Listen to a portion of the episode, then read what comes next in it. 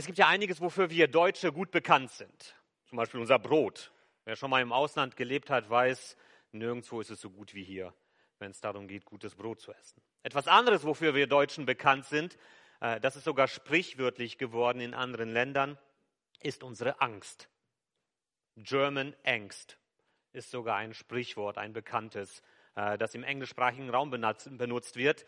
Äh, die furchtbare Sorge davor, dass schlimme Dinge passieren werden. Das, dafür sind wir Deutsche weltbekannt. Und eins, na, diese Ängste drückt sich auch darin an, aus, wie wir Deutsche mit gewissen Themen umgehen. Zum Beispiel, wenn es um das Thema Versicherungen geht. Jeder von euch hat irgendeine Art von Versicherung in seinem Leben. Es gibt die gesetzlichen Versicherungen, die Unfallversicherung, die Krankenversicherung, die Pflegeversicherung, die Rentenversicherung, die Arbeitslosenversicherung. Das ist die Basis, die jeder von uns hat, weil er arbeitet, Teil dieses Landes ist und so weiter. Aber mit so wenig geben wir uns natürlich nicht zufrieden. Da muss natürlich noch mehr her. Jeder Wirklich jeder braucht eine Haftpflichtversicherung. Du bist irre, wenn du rausgehst vor die Haustür und keine Haftpflichtversicherung hast. Was ist, wenn du den Lamborghini deines Nachbarn irgendwie schrottest, äh, weil du an ihm vorbeiläufst und irgendwie stolperst? Also auf jeden Fall die Haftpflicht. Berufsunfähigkeitsversicherung. Du weißt nie, was in deinem Leben passiert. Ob du dir den kleinen Finger irgendwie verlierst und da nicht mehr tippen kannst und deshalb berufsunfähig bist, weißt du nicht. Kfz-Versicherung für dein geliebtes Auto. Natürlich brauchst du auch eine Kfz-Versicherung. Und jeder gute Bürger dieses Landes braucht eine Hausratversicherung. Was ist, wenn äh, es reinregnet in dein Haus und alles ist nass oder ein Dieb kommt und klaut dir Sachen? Natürlich auch die Haft, äh, Hausratversicherung. Risikolebensversicherung gehört auch dazu wenn du keine Risikolebensversicherung abschließt. Wer weiß, was dann passiert, wenn du in Rente gehst oder wenn mit deinen, was ist mit deinen Geliebten, wenn du plötzlich verstirbst? Natürlich.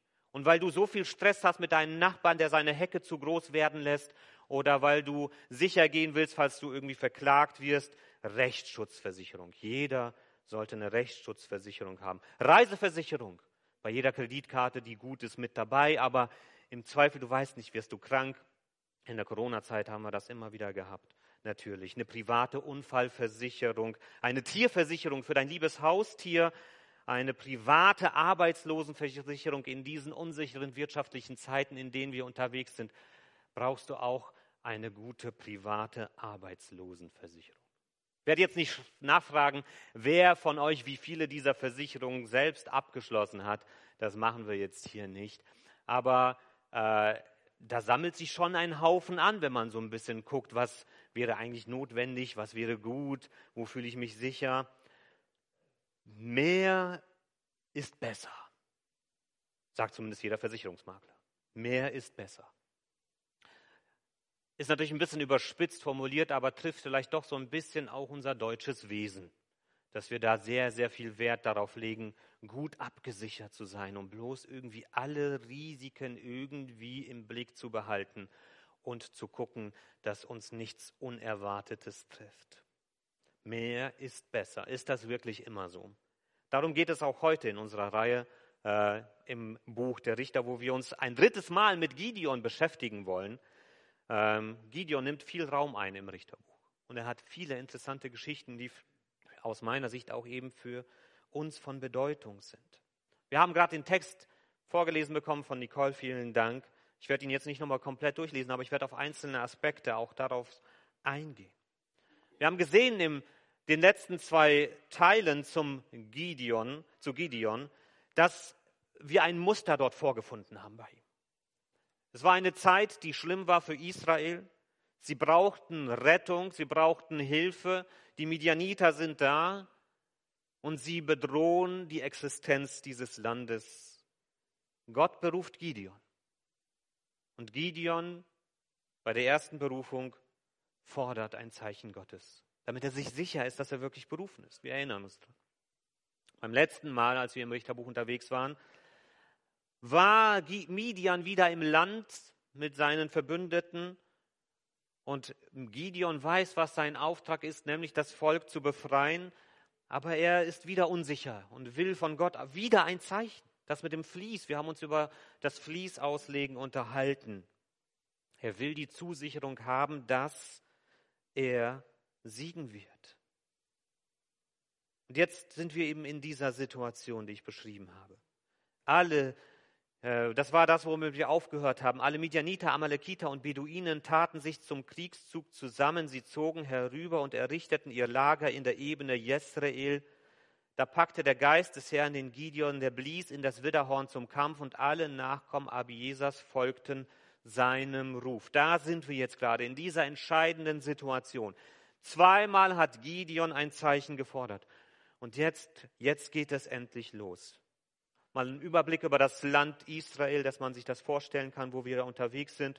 Und wir sind hier im Norden des Landes. Da, wo äh, eine sehr spannende Region auch von Israel ist, eine große Fläche, die Jesrael-Ebene.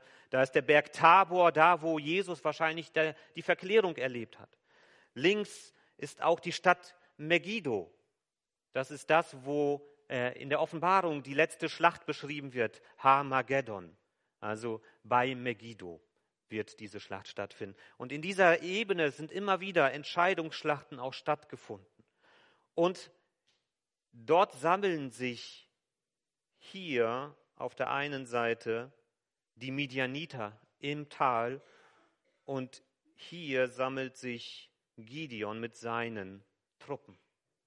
32.000 äh, Mann haben wir gelesen. Die Midianiter sind also wieder im Land und sie wollen plündern. Gideon weiß, was sein Auftrag ist und er hat diese Bestätigungen bekommen.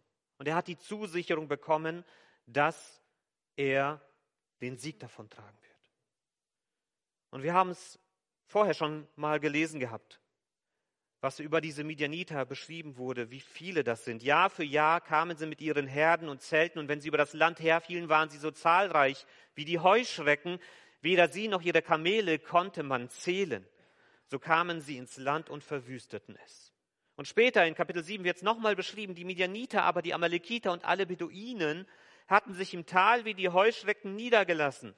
Und die Kamele, die sie bei sich hatten, waren so viele wie der Sand am Meer. Also nicht nur Bodentruppen, sondern eben auch Kamele, riesige Dinger. Ich weiß nicht, ob ihr mal ein Kamel gesehen habt. Das ist für einen, einen Soldaten, der vor so einem Vieh, das mehr Knie hat, als es Beine hat, scheinbar, das so riesig ist, da, da fragt man sich, wie soll man gegen so ein Vieh bestehen? Das trampelt mich doch tot.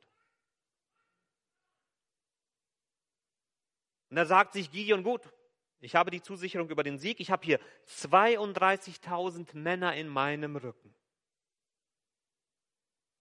Das ist nicht viel im Vergleich zu dem, was die anderen haben, aber es ist besser als nichts. Besser als nichts. Besser so viele Tausend zu haben, als noch viel weniger. Und dann denkt sich Gideon, gut, ich habe die Bestätigung, zückt sein Schwert und denkt sich, los geht's. Packen wir es an. Und dann sagt Gott, äh, Moment. Nicht so schnell. Nicht so schnell.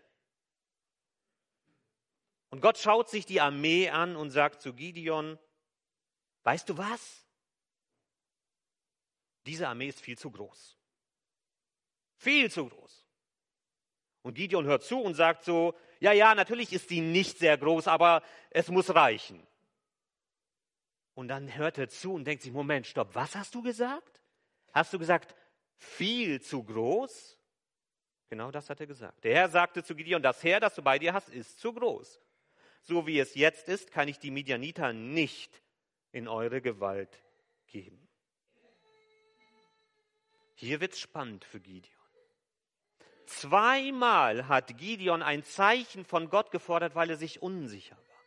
Zweimal hat Gott sich auf Gideon eingelassen und hat ihm dieses Zeichen gegeben. Und jetzt dreht Gott den Spieß um. Jetzt dreht Gott den Spieß um und sagt, jetzt, jetzt musst du mir vertrauen. Und ich kann mir vorstellen, dass die Reaktion von Gideon ungefähr so gewesen ist. Hä? Wie sollen wir mit einer kleineren Armee bestehen? Wieso sollten wir Leute irgendwie aussortieren, wenn uns so eine große Zahl entgegensteht? Gott sagt, nee, es muss weniger werden. Darum gib ihm Herr bekannt, damit alle hören. Wer Angst hat und vor dem Krieg zittert, soll umkehren und sich nach Gilead zurückziehen. Zwei Drittel verlassen in diesem Moment das Kampfgeschehen. 22.000 Mann. 10.000 bleiben übrig. Das ist übrigens eine gute Regel gewesen, die im Gesetz Mose steht. In 5. Mose 20. Außerdem sollen die Beamten das Heer fragen, fürchtet sich jemand und hat keinen Mut, der soll wegtreten und nach Hause zurückkehren, sonst steckt er seine Brüder mit seiner Mutlosigkeit an. Eine gute Regel.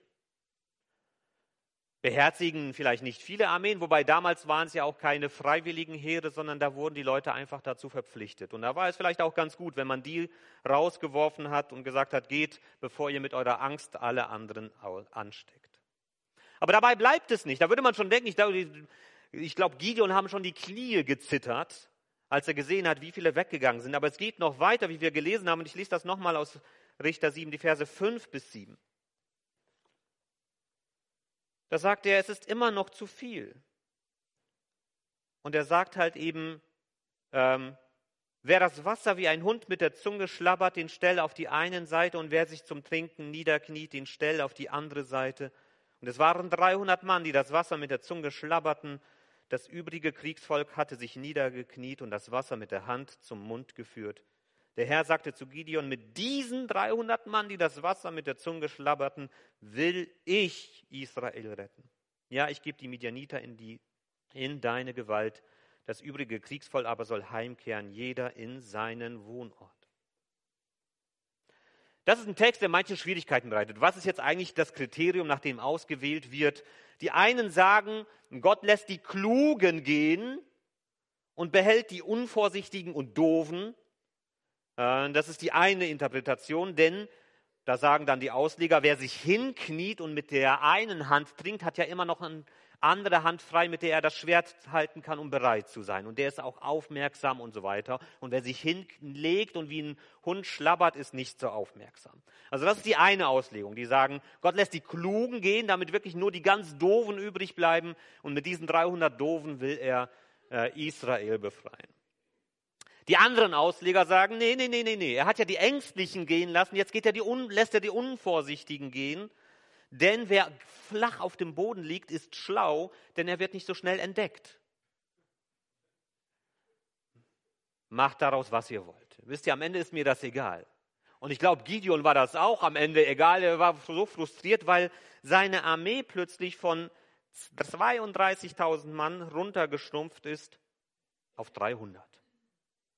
Und ich weiß nicht, ob er über die 300 Spartaner an den Thermopylen gehört hat, wie sie eine ganze Armee aufgehalten haben ob er das mitbekommen hat, ob es damals schon bekannt war. Ähm, aber ich glaube, selbst wenn er diesen Film gesehen hätte, ich glaube nicht, dass es ihn sehr ermutigt hätte. 300 Mann sind übrig geblieben. Ein Prozent.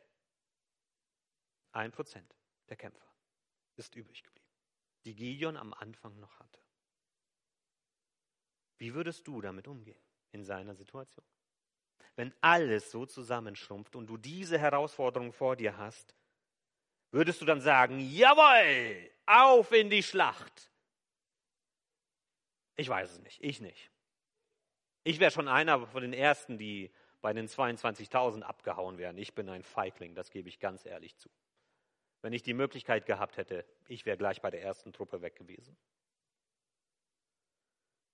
Aber das Spannende an dieser Geschichte ist, und ich werde jetzt nicht vorlesen, wie der Kampf abgelaufen ist. Aber das Spannende ist, am Ende, wenn es drauf ankommt, sind selbst diese 300 im Grunde nur Zuschauer. Selbst diese 300 bewirken nichts durch ihr Eingreifen.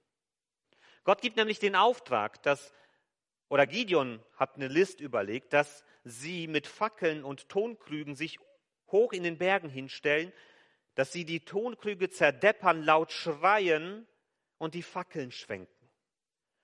Und dass dieses Geräusch dann in den Talkessel runtergegangen ist, verstärkt durch die Berge vielleicht.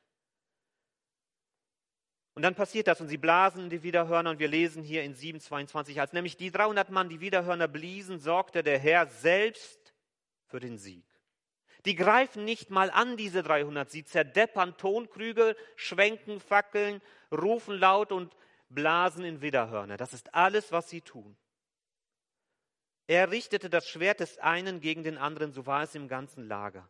Dann floh das Heer bis nach Bethshitta und Zereda bis in die Gegend von Abel Mehoa und Abad, Tabat. Die Midianiter und Beduinen und Amalekiter, die schlagen sich untereinander selbst. Diese 300 bewirken am Ende nichts mit ihren Schwertern, sondern sie machen nur Krach. Und Gott selbst bewirkt den Sieg. Das ist das Entscheidende hier. Das wollte Gott, dass Gideon das erlebt und dass er das Vertrauen hat, dass Gott selbst die Dinge regelt. Das Spannende hier ist, Gott handelt gegen jede menschliche Logik in dieser Situation. Gott handelt gegen jede menschliche Logik. Unsere Logik ist es normalerweise, gerade hier bei uns auch, mehr. Mehr ist besser. Größer. Großes Auto, viel Sicherheit. Stärker. Wenn ich stärker bin, kann ich mehr erreichen. Oder die anderen, die jetzt nicht so viel wie ich das Glück haben, mit Muskeln bepackt zu sein, die sagen sich, ich habe zwar keine Muskeln, aber hoffentlich ein bisschen was im Kopf. Das heißt, besser planen, mehr Strategien, überlegen, klug vorgehen, alles besser durchdenken. Das ist menschliche Logik. Aber diese Geschichte mit Gideon zeigt, dass Gott oft ganz anders vorgeht, als wir es denken. Und ich möchte uns zwei Punkte mitgeben aus diesem Text, die für uns, denke ich, auch von Bedeutung sein können. Das erste ist, Gott kommt zum Ziel.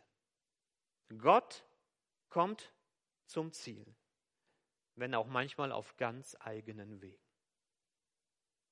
Gott kommt zum Ziel. Daran glaube ich. Und das sehen wir hier. Gott erreicht die Befreiung seines Volkes. Er vertreibt die Midianiter, Amalekiter und die Beduinen. Er hätte das auch komplett ohne Gideon und diese 300 Männer tun können. Aber er hat sich für diesen Weg entschieden und er ist mit diesem Weg, der menschlich vollkommen unlogisch ist und nicht nachvollziehbar ist, mit diesem Weg ist er zum Ziel gekommen. Und er ist zu diesem Ziel auch nicht wegen Gideon gekommen. Gideon war auf keinem Weg zu diesem Ziel eine Hilfe. Er ist nicht wegen Gideon zu seinem Ziel gekommen, sondern trotz Gideon. Obwohl er Gideon ausgewählt hat, um das zu tun. Und er ist nicht wegen der vielen Soldaten, nicht wegen der 32.000 Mann zu seinem Ziel gekommen, sondern er ist mit der kleinen Zahl an Kämpfern zu seinem Ziel gekommen. Gott hat seine eigenen Pläne und Gott hat seine eigenen Wege. Und das, was wir tun dürfen, ist auf der einen Seite, dass wir uns einfach vertrauensvoll in Gottes Hände begeben. Dass wir unser Leben in seine Hand geben und es ihm anvertrauen, um uns zu überraschen davon zu lassen, was er mit unserem Leben vorhat. Und das andere ist, dass wir dann wirklich auch vertrauen dürfen, dass Gott niemals den Überblick verliert. Und dass auch wenn Gott von manchmal von uns Dinge erwartet, die völlig unlogisch erscheinen, die so ganz anders sind, als wir es eigentlich für uns selber ausdenken würden, dass Gott auch damit zum Ziel kommen kann, selbst wenn es uns unmöglich erscheinen kann. Ein Beispiel ist dafür Jesus im Garten von Gethsemane. Wie Jesus verhaftet wird und Petrus mit menschlicher Logik handelt, vielleicht erinnert ihr euch an die Geschichte, zum Schwert greift, versucht einem der Diener den Kopf abzuschlagen und zumindest das Ohr erwischt. Petrus handelt menschlich logisch. Gefahr, Gewalt dagegen vorgehen. Und Jesus sagt, halt, das ist nicht mein Weg. Das ist nicht mein Weg. Und Jesus erreicht die Befreiung, nach die sich Israel gesehnt hat, damals zu diesem Zeitpunkt in Gethsemane nicht mit Gewalt. Er sagt sogar, ich könnte hier Tausende von Engeln kommen lassen, um mich zu befreien. Ich brauche dein kleines Schwert nicht, Petrus.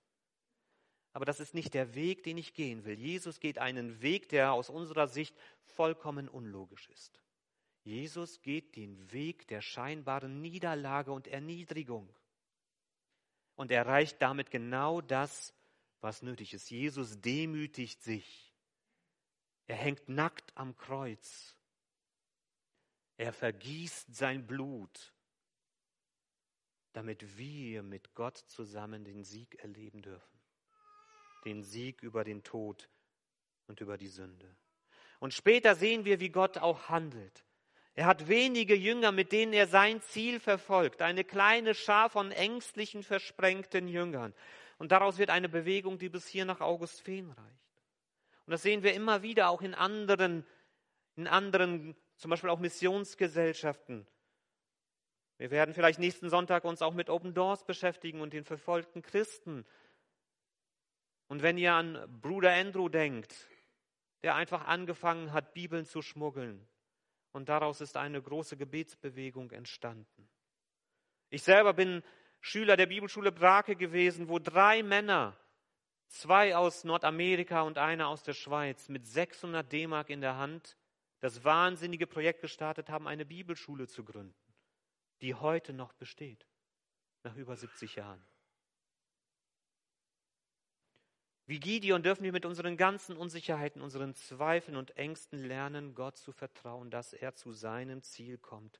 Zu vertrauen, dass Gott nicht den Überblick und die Kontrolle über die Welt und nicht über mein Leben verloren hat, auch wenn vielleicht manches für mich gerade chaotisch, unlogisch und unsicher erscheint, sondern zu vertrauen, dass Gott weiterhin zu seinem Ziel mit uns kommt. Und ich sage das nicht hier vorne als jemand, der komplett entspannt in die Gegenwart guckt, sondern wenn ich die Nachrichten verfolge, da wird mir genauso Angst und Bange, wie es vielleicht auch hier anderen ist. Und wo ich mich auch manchmal frage, Gott, was soll das alles? Wenn man die fürchterlichen Anschläge in Israel sieht und das Gefühl hat, hat Gott die Kontrolle verloren, was wird daraus entstehen? Wird Gott wirklich zu seinem Ziel kommen? Können wir ihm vertrauen?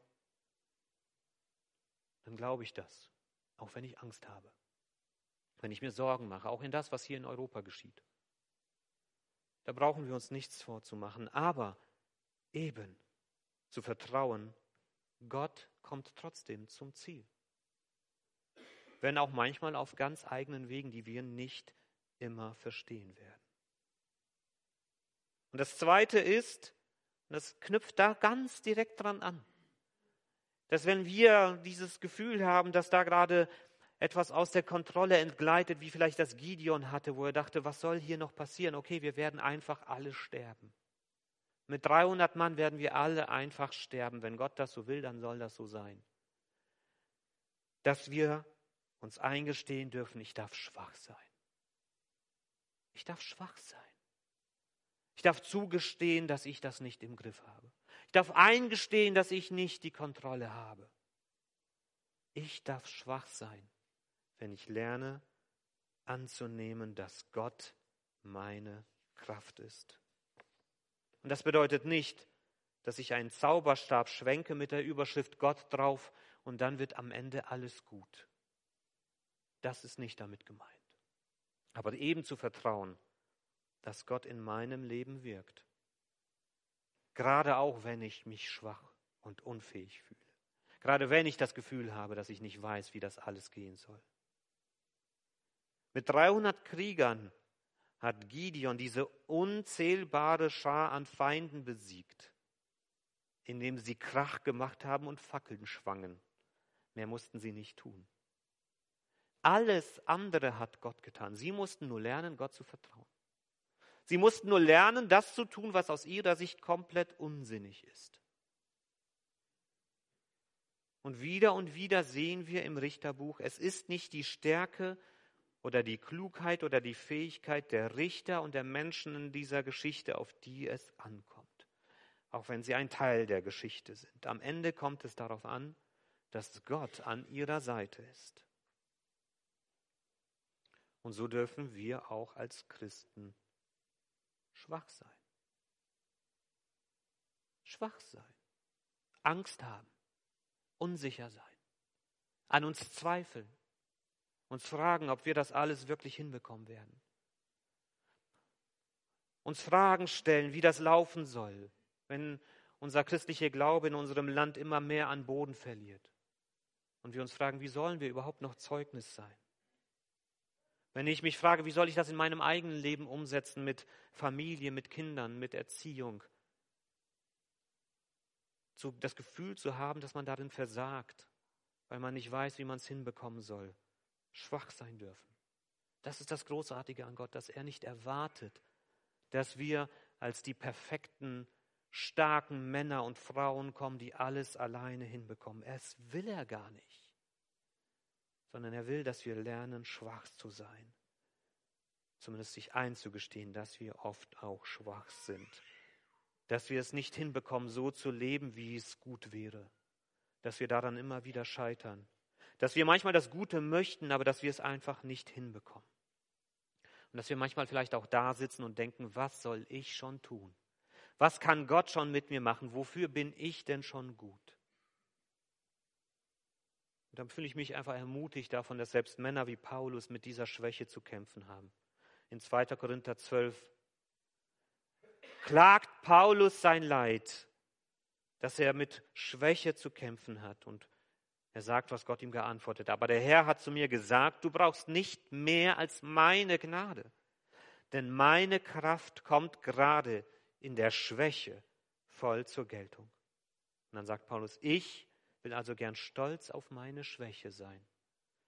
Dann kann sich an mir die Kraft von Christus zeigen. Wenn ich bereit bin, meine Schwäche einzugestehen, dann darf ich erleben, dass Gottes Kraft in meinem Leben wirkt. Wir müssen unsere Schwächen nicht verstecken. Und ich bin jemand, der ganz offen auch über seine eigenen Schwächen auch spricht, dass ich oft voller Unsicherheit auch bin, auch in dem, was ich tue.